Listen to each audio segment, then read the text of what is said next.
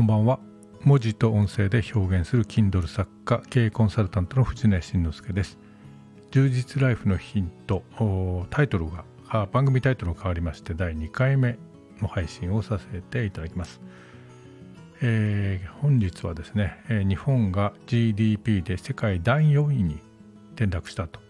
いうニュース。これについてお話ししていこうと思います、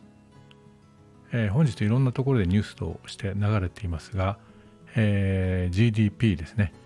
えー、ドイツに抜かれて、えついに第4位世界第4位になったということです、えまあ我々の年代まあ大体あの50代60代、えぐらいの年代の感覚ですとまあアメリカにはかないませんけれども世界第2位ということですね、えー、確か1968年に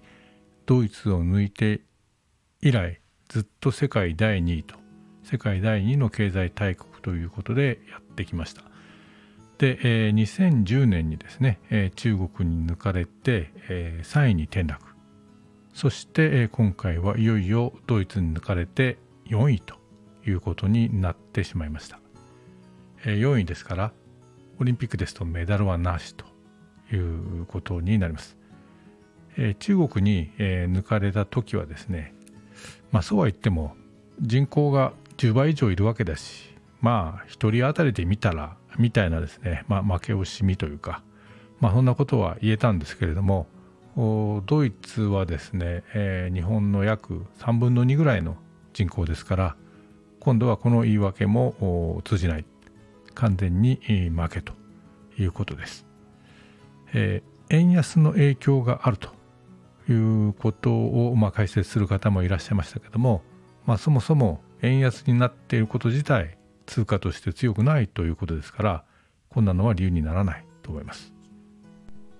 まあしっかりと現実を受け止めなければいけないなと思います。それでさらにショックなことを言いますと労働生産性ですね OECD のデータでですね時間あたりの労働生産性というのをですね、まあ、国際比較しているデータがあるんですけれどもそれによると日本はなんと30位なんです。えー、じゃあその上の方の国にどんなのがいるかあるかっていうとですねまあ上は当然まああの名だたる国は出るんですがそれを見ても面白くないので、えー、日本より上位の国を一つずつ上がっていってみましょうか、えー、29位がポルトガル28位がポーランド27位エストニア26位ニュージーランド25位チェコ24位ラトビアということになっています。まあ生産性が低いんです。結構真面目に働いているとは思うんですけどもまあこう言って名前を出すと失礼ですがエストニアチェコラトビアという国々にも1時間あたりの労働生産性で負けているというデータなんです。まあしかるべき OECD というところが出したデータですからまあ間違いではないと思うんですけれどもエストニアチェコラトビアに負けているのかなという気はしますが負けているということです。まあ翻ってですねまあ他のニュースにぎわしているのはまあ政治の方ではパーティー資金がどうのこうのとか相変わらずの追及劇をやっていますけれども、まあ、あれはあれで必要なんでしょうけれどもあんなことやってていいのかなとあんなことをやってる場合かなと思います。また必要な、まあ、新規が後回しになってどんどんどんどんやるべきことがやられていないなという感じです。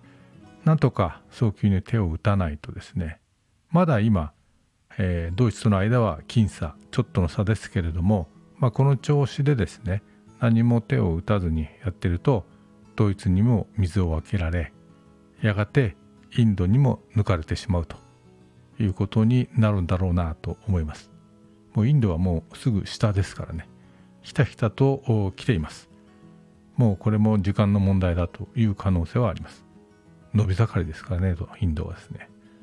で、えー、GDP4 位転落というのはですね、まあ、実は大方予想されていたことなので、まあ、びっくりはしていないんですけれども、まあ、実際4位ですって言われるとですね